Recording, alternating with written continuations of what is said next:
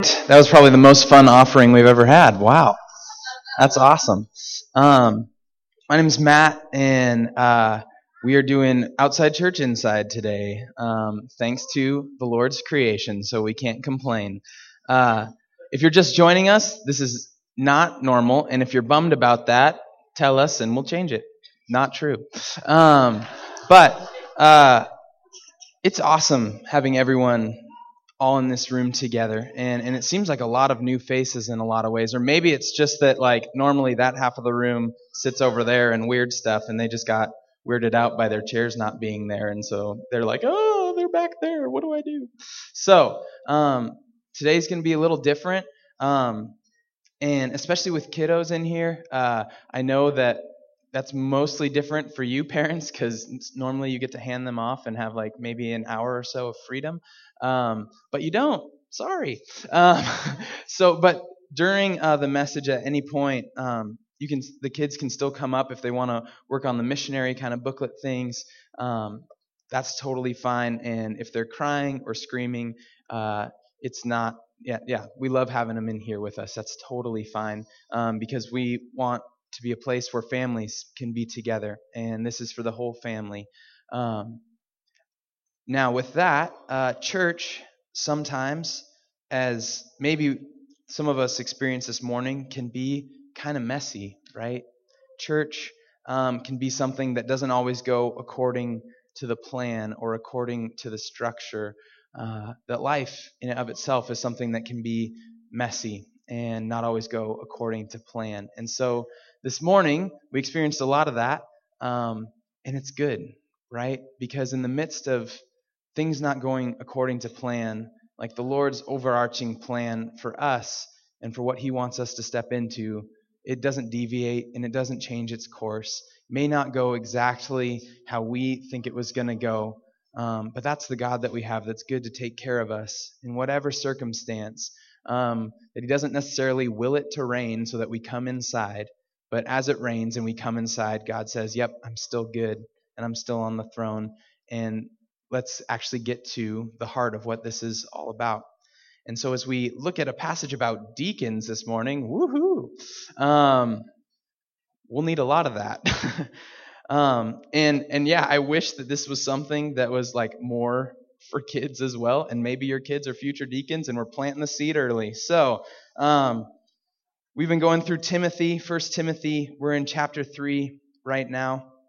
Two weeks ago, Gary shared with us uh, about the qualifications for elders.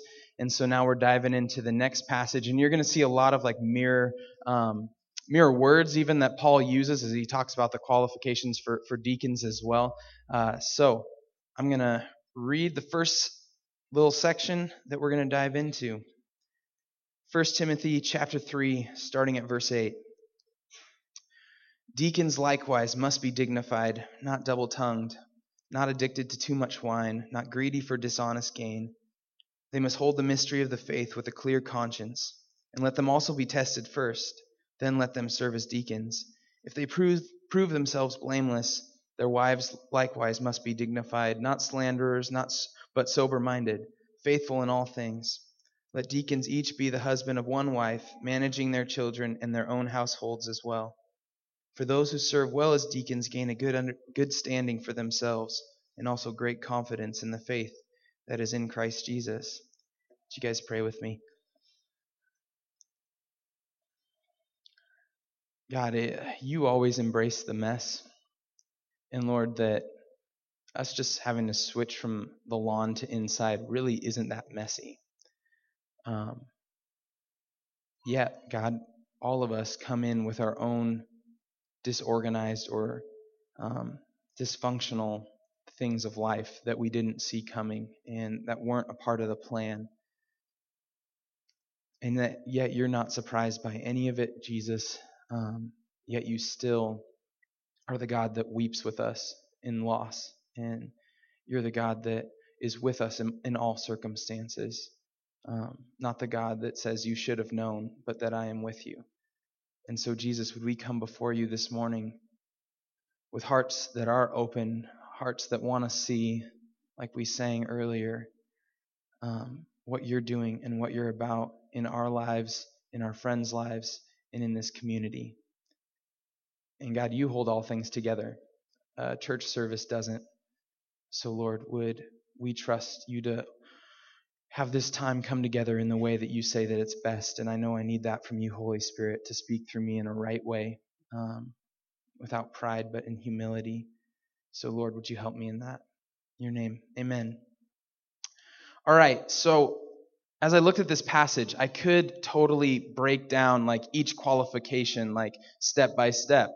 Don't like wine, and I could talk to you all about the reasons of why you shouldn't get drunk on too much wine, and yada yada yada, and everyone would love it.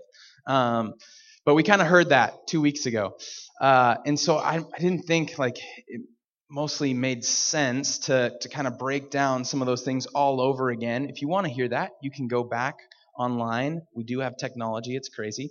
And listen to that sermon, and then you're like, oh, so when they said don't drink too much for the elders and the deacons, now it makes sense.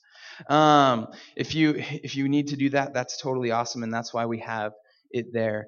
Um, so this morning, though, I kind of wanted to just first ask the question, uh, what is a deacon, and what does it mean to be a deacon?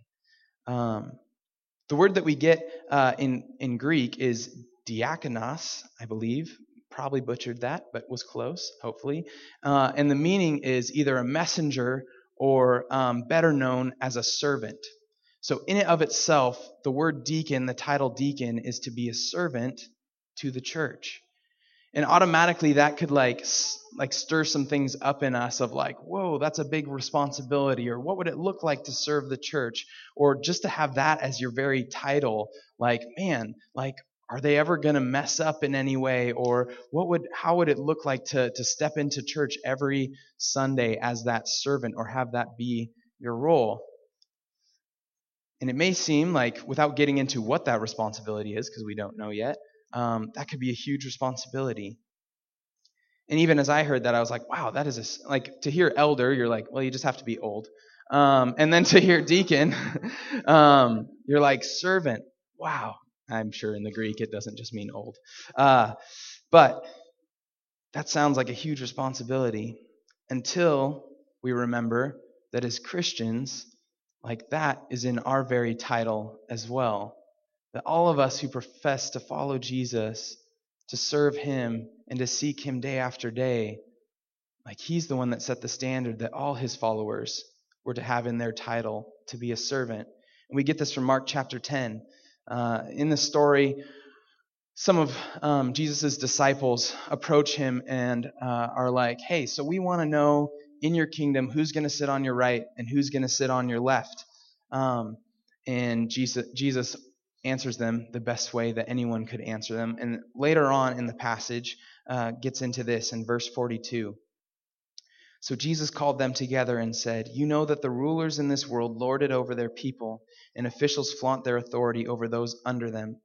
But among you it will be different. Whoever wants to be a leader among you must be a, ser- a servant, and whoever wants to be first among you must be the slave of everyone else. For even the Son of Man came not to be served, but to serve others, and to give his life as a ransom for many.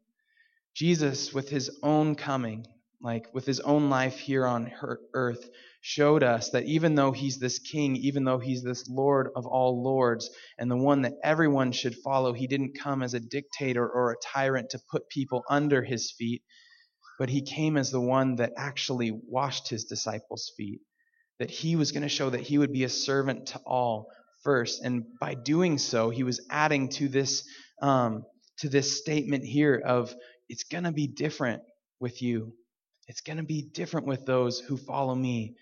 It's going to be in your very makeup, your very identity, that you're a servant. So before we even talk about deacons whatsoever, we all have to look at ourselves as we seek to follow Jesus and say, Lord, I somebody who steps into situations and I have the identity of a servant? of someone who is looking to, to those who are weaker than I am, who are in a more broken place, um, whatever that may look like, usually circumstantially. Am I looking um, to others' needs, not my own? And I think that's one of the hardest things for us to do well in community and in fellowship and maybe in church. That when we even step into this building on Sundays, are we going in? Um, this was me, honestly, both on Sundays and Wednesdays when I was in high school. Do I go in saying, with youth group, we don't play games here very much. Uh, man, I hope it's an awesome game. Man, I hope they choose the best songs um, that I want to sing so I can connect with the Lord. Man, I want a message that impacts my heart so that I can walk away changed um, and encouraged and filled up. Um, man, I hope people acknowledge me when I'm here um, at night or this morning. And, and not that those are necessarily bad things to want, those are all good things. But I think what Jesus says is so different and changes it for us is that it's not about us, right? When we walk into the building, when we walk into a space with other believers, Jesus says, It's about me. And then it's about everybody else that you see. What can you do to add to their faith? What can you do to show them my love? What can you do to bring them deeper in to what it means to follow me? And I think we get that so twisted as we follow Jesus, especially in community, because we can pick apart all the things we don't like. What's harder to do is not to pick apart those things and instead seek to encourage and lift up somebody else, to set aside our own agenda and say that your agenda, your life matters more than my own. So, a deacon, to bring it back around, is a servant and in that way, and somebody that the church leadership has acknowledged and said, this person has shown the character of the servant in the church. And so we want others to know that this person is here as a servant to you. And that they and, and whether it's in one capacity or, or another, um, it's not a grandiose title, but yet it's at the very core of what Jesus wants us to all be about. Um, in verse 13 of what we just read, it says, For those who serve well as deacons gain a good standing for themselves and also great confidence in the faith that is in Christ Jesus. Uh, I, I, am guessing that for any of us who choose to serve, like we gain more confidence in Christ Jesus because our confidence has to be in Him. The hope for a servant, especially back in this day, was not much at all like until Jesus came on the scene that said, Here there's no Greek, there's no Scythian, there's no slave, there's no free, but Christ is all and in all. Um, that that as as servants we have to rely on Jesus as our hope and, and our foundation because otherwise we're always pouring out with nothing in return. But Jesus flips that on its head when he says, I'm pouring everything that I have into you, and I've already done that so that you can pour out but you always have to come back to me for more. So, to address maybe the elephant in the room, for those of you who have been here at Harvest for a time or are brand new, we don't have deacons. and so you're like, how would a deacon serve then? So if you want to, with me, flip over to Acts chapter 6, verse 1.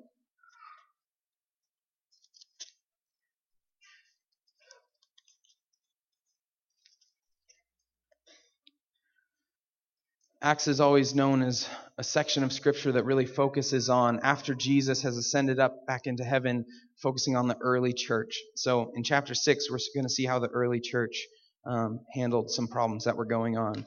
Um, now, in these days, when the disciples were increasing in number, a complaint by the Hellenists arose against the Hebrews because their widows were being neglected in the daily distribution.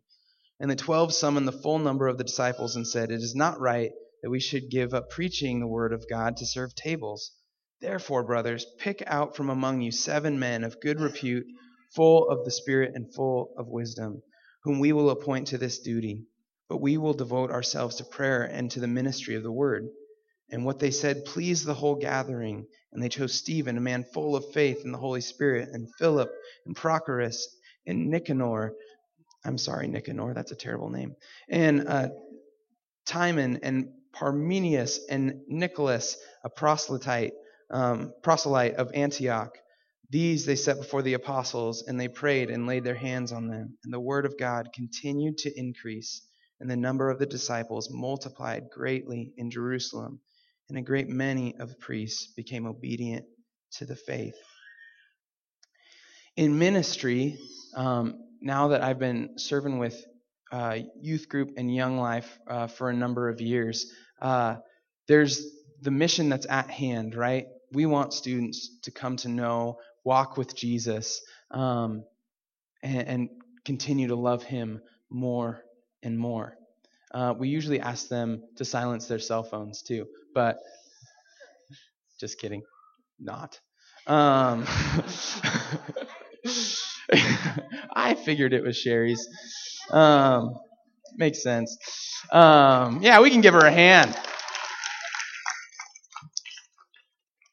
Um, so in ministry, you have your the mission that's set before you at hand uh, of what your main goal and main focus is.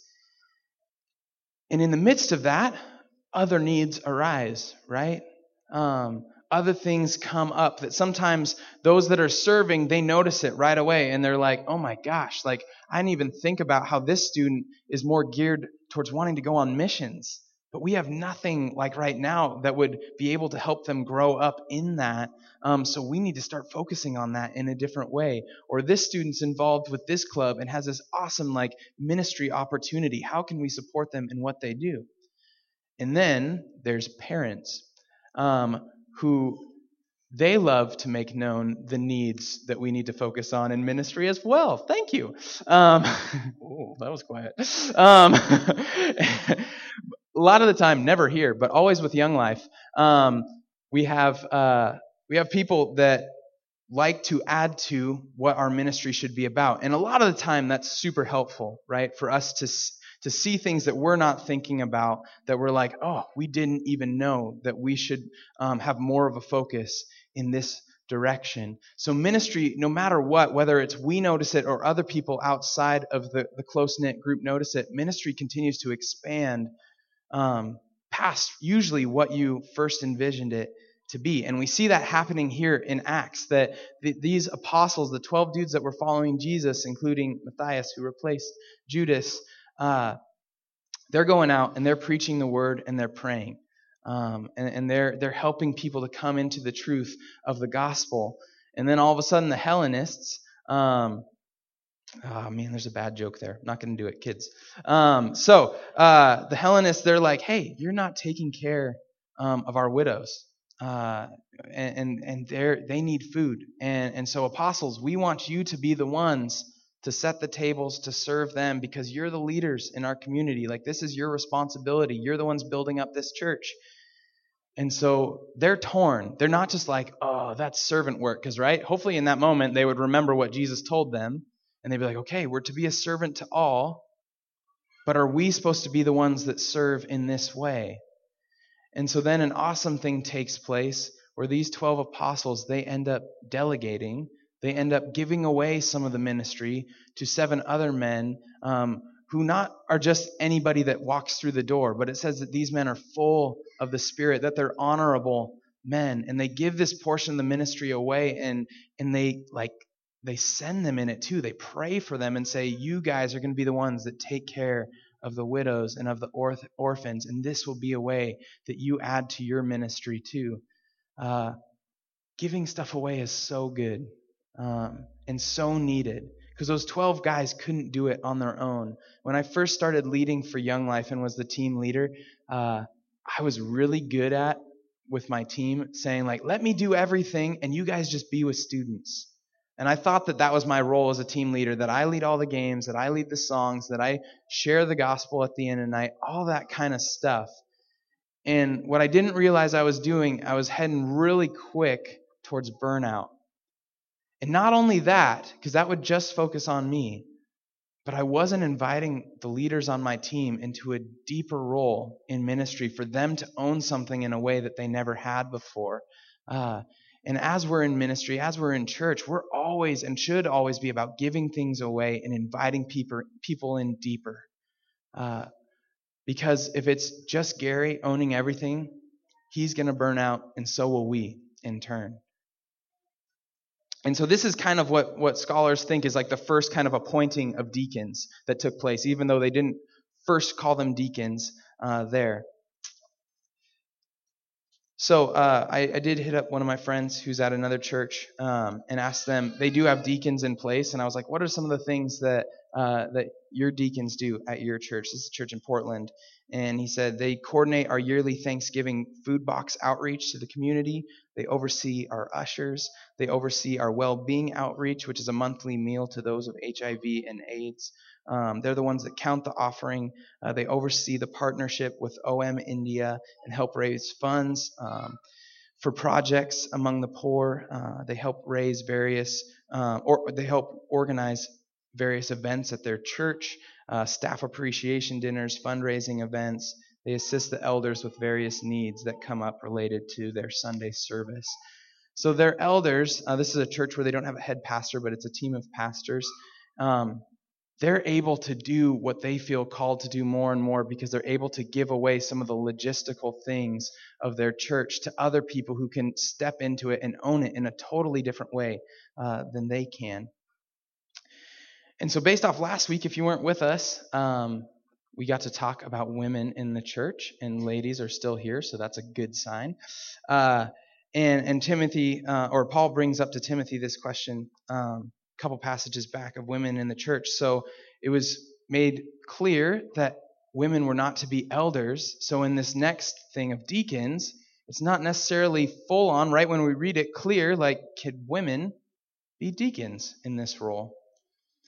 Um, and as I did minimal research, to be honest, uh, churches and scholars can often be divided like on this question. Some people uh, say yes and others um, say no and they use different reasons to back that up and to emphasize whatever their stance may be. Just some things that i noticed as i read is if we look back at what paul says about the elders he keeps referring to the elders as he like over and over again in the qualifications. I'm not there anymore. Um, if you want to flip back to Timothy to see it, you totally can, because that's what I'm doing. Uh, so for the elders, it says, um, he must manage his own household. Um, he must not be a recent convert. He must be well thought of by outsiders so that he may not fall into, into disgrace or into the snare of the devil. Where then in the next section of deacons, it says, uh, they must hold the mystery of faith. Um, then let them serve as deacons. Um, let deacons, uh, it does say, let the deacons each be the husband of one wife. For those who serve well as deacons gain a good standing for themselves. Uh, it doesn't make the gender um, uh, difference much uh, often, except in talking about marriage in these two passages. And then as I looked into it a little further, uh, the word that when it brings up wives in this passage of deacons um, in the Greek also is often translated as women, too.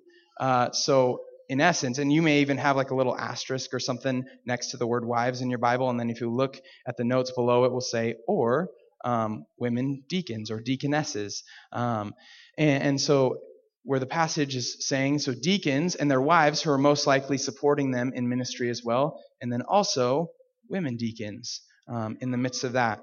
And then the biggest thing that I found for people that said, yes, women should be able to be de- deacons is in Romans 16, verse 1, uh, where Paul is writing a letter um, and, and, he talks about this woman, Phoebe.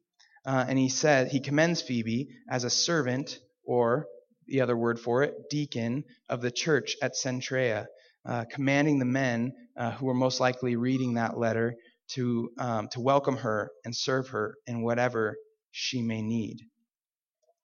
Um, and other times, there's a lot of integral women in, in the church that Paul writes to and, and commends for their work and for their ministry. And so, from all these different things, personally, what I think and what I believe is Paul has made it okay and has said this is good for women to step into the leadership role of deacons in the church. You can totally disagree with me. Um, if you want to talk to me about it, that's okay. I'm not a Bible scholar, so I'll probably go, okay. Um, uh, but from what I've found um, and, and, from talking to other pastors that I trust, uh, and from where I believe that we land more as harvest as well, um, that Paul makes it accessible for women to be in this area of leadership in the church. So, this whole deacon thing sounds pretty good, um, but why don't we have them here at Harvest, right? And uh, I don't have all the answers for that. I wish I did, but I don't. Um, but as a staff, as we read this passage, it brought up the question why don't we have deacons here at Harvest?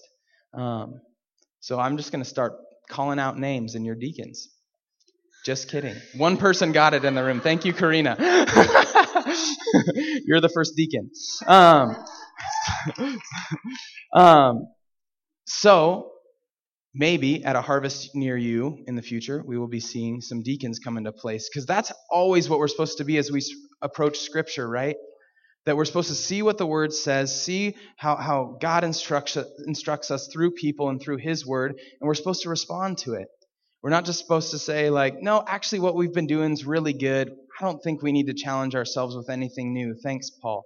Um, no, we're to look at ourselves. It's supposed to be a mirror and say, for our church, is this something that would bring about more life and bring about more leadership and bring about more things of, God's Spirit and good works for us to be more um, proactive and more in the community than we are already? You two crying, you can be deacons too.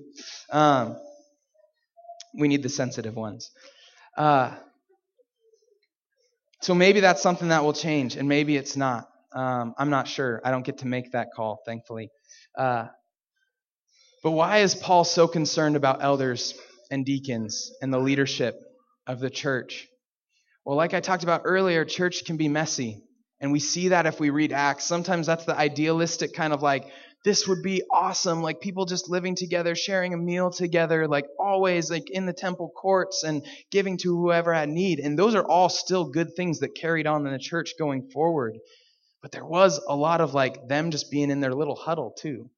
And there was a lot of like, well, who's the teacher and who's supposed to speak? Well, I think I should speak and I'll speak out over the top of you and all those kind of things that are going on as well. And so what Paul is doing is bringing structure um, to the church where it doesn't he doesn't give us a step-by-step process of every Sunday you should first have welcome and announcements and then sing a song that is going to get people engaged with worship and then a song that's more going to impact their hearts after that. No, he doesn't give us like the plan uh, of what our assembly together should be, but he makes it known that it's so important to have leadership in the church and not just the head pastor, not even just the elders, but others that step into these serving roles as well.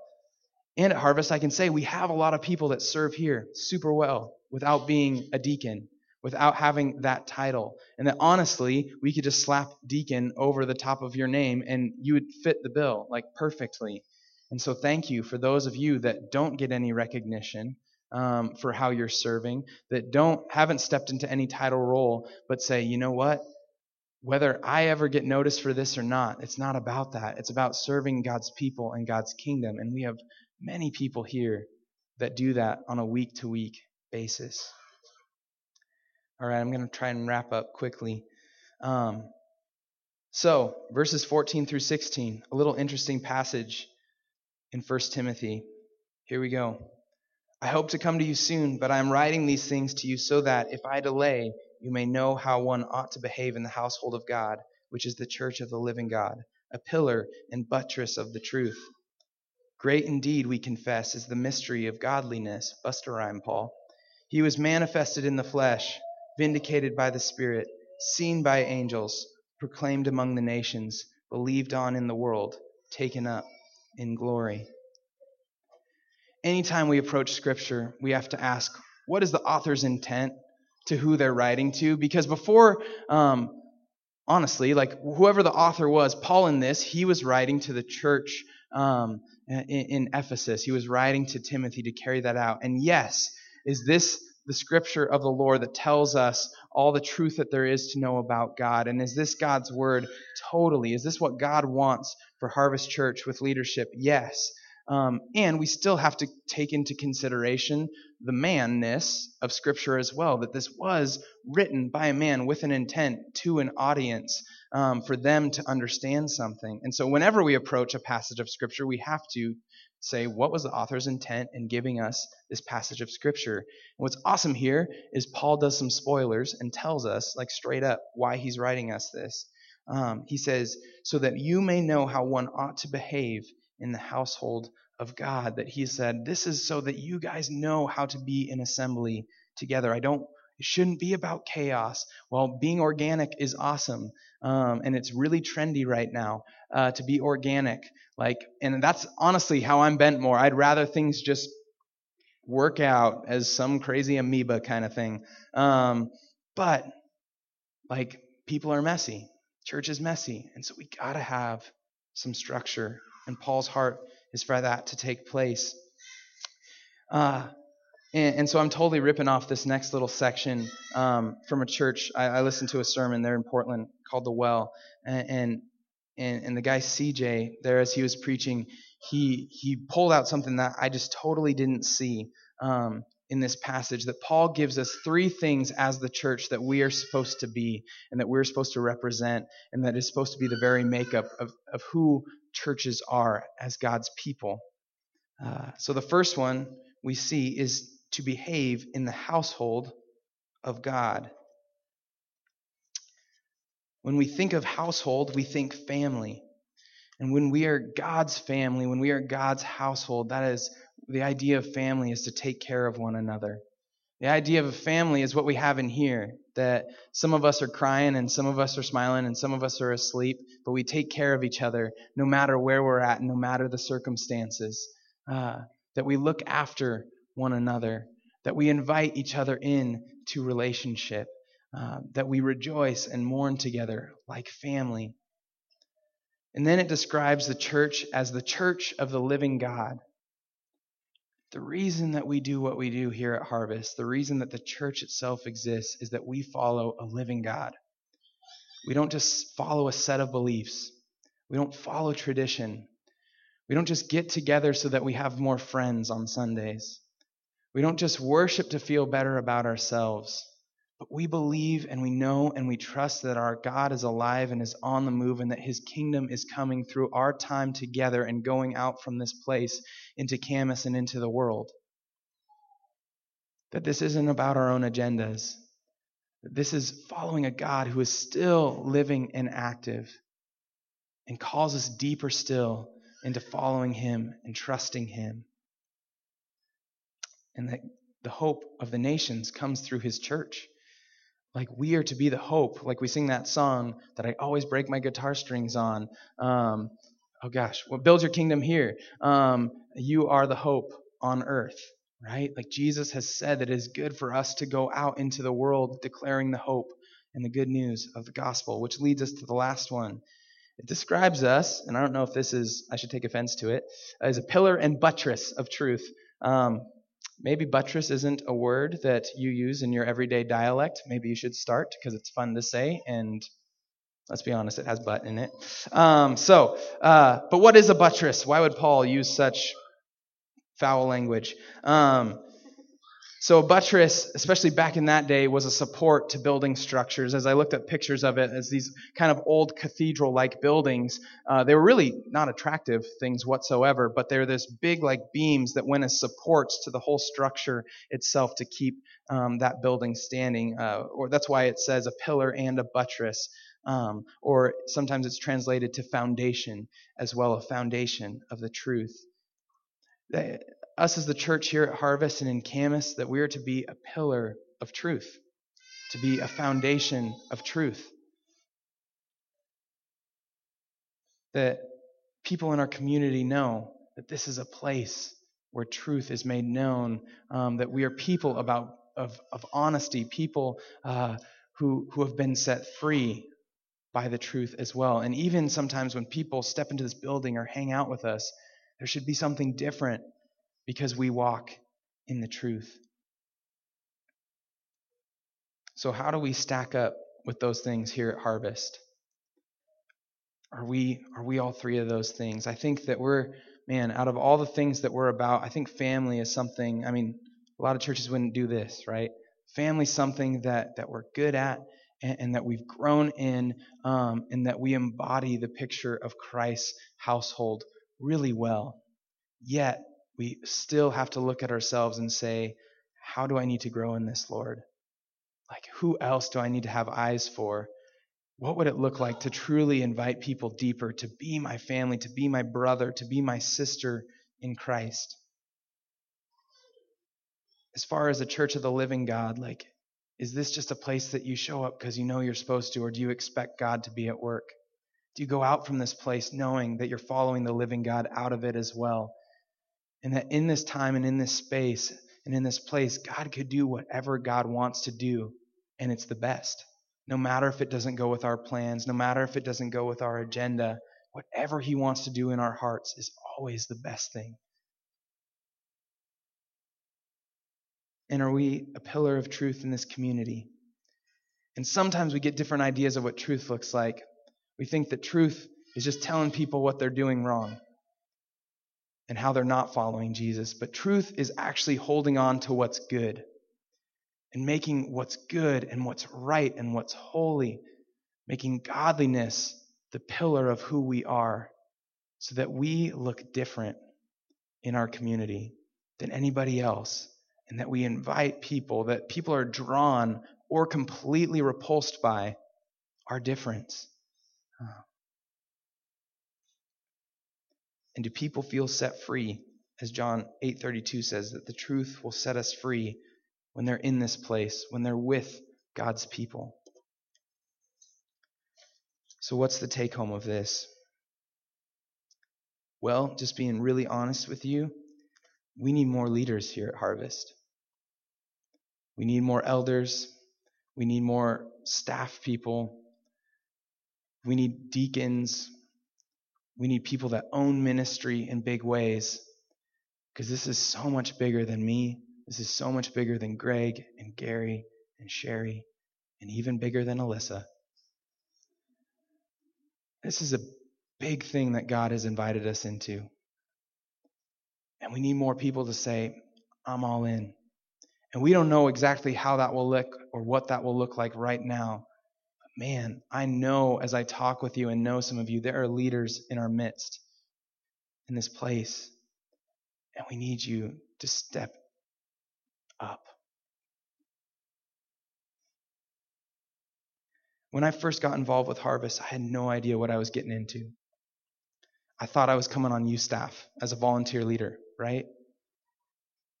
I never would have thought God would have me up here in front of you, sharing what He's put on my heart, sharing the truth of His Word. I never thought I've had some of the conversations with students and adults alike that God would invite me into.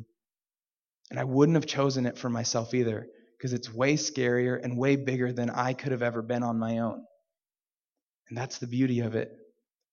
That as we step into deeper still, I got to hear Francis Chan once um, and it was awesome. He, he shared this picture of when Peter steps out of the boat and takes that step of faith to follow Jesus, to fix his eyes on Jesus. He was like, What if Peter just kept walking so that he couldn't even see the boat anymore? Like, how deeply, how intensely do we want to follow Jesus that we don't hang on to what we used to know, but we're completely and radically changed as we continue to follow Jesus deeper still? And that has been my experience. And I'm excited for what else, because I know that my life could go any direction at any point, and that if God says it's good, that I should go. And in the community we live in, that's so different.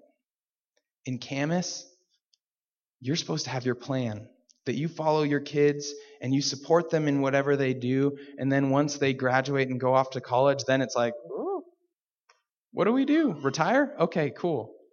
That's not for every single person, but as I've worked with the youth, like their lives are planned out for them too. Every practice, every day, every homework assignment, every day. And so often it's so hard for them to follow Jesus because they don't feel like they have space in their lives to just say, I'm going to go deeper still with you, Jesus, and go against the grain of what's normal. A church's mission isn't as big as its pastor's vision. Its mission is as big as its church's vision. We're a body of many members, but all are needed, and none are more important than the other.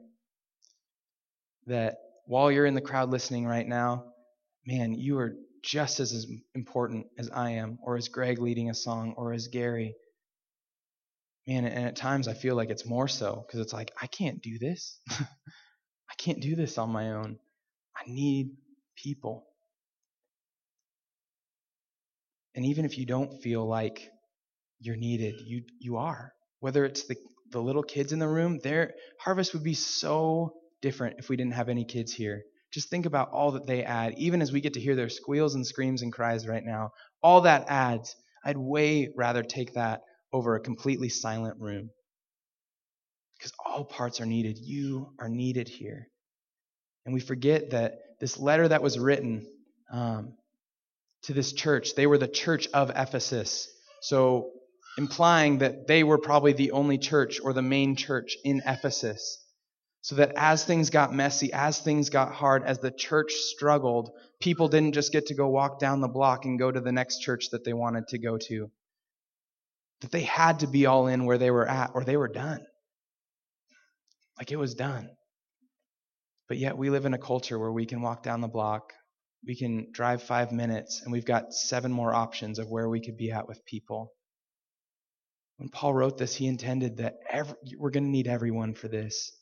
So step in and step up and dive into what God has for us.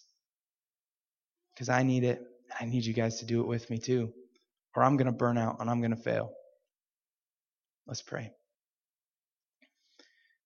Thank you, Jesus, for who you are and how you love us. Lord, thank you for these kids that were able to be here with us this morning. And, and Lord, while I joked about it earlier, would you be planting seeds even through this message in their hearts through your spirit of, to be leaders in this church? Lord, thank you for the kids in youth group that are here um, and the leaders that they are and how you've grown each of them. Thank you for our college students. Lord, and, and while they're in this weird transitional time of they don't know where they belong, would you continue to show them how you invite them deeper too, no matter what demographic they're in? Thank you for our parents. Thank you for our grandparents. God, and that we need their wisdom. We need to learn from their mistakes. We need to see the sweetness of their relationship with you. God, would you use all of us to lift one another up, to encourage each other to love and good deeds? Would our vision for what you could do through us in Camas be unbelievable? That it takes you in order for it to happen? Would we not have small eyes for our community and our faith? And would we follow you, the living God? In your name, amen. So we're going to need everybody to help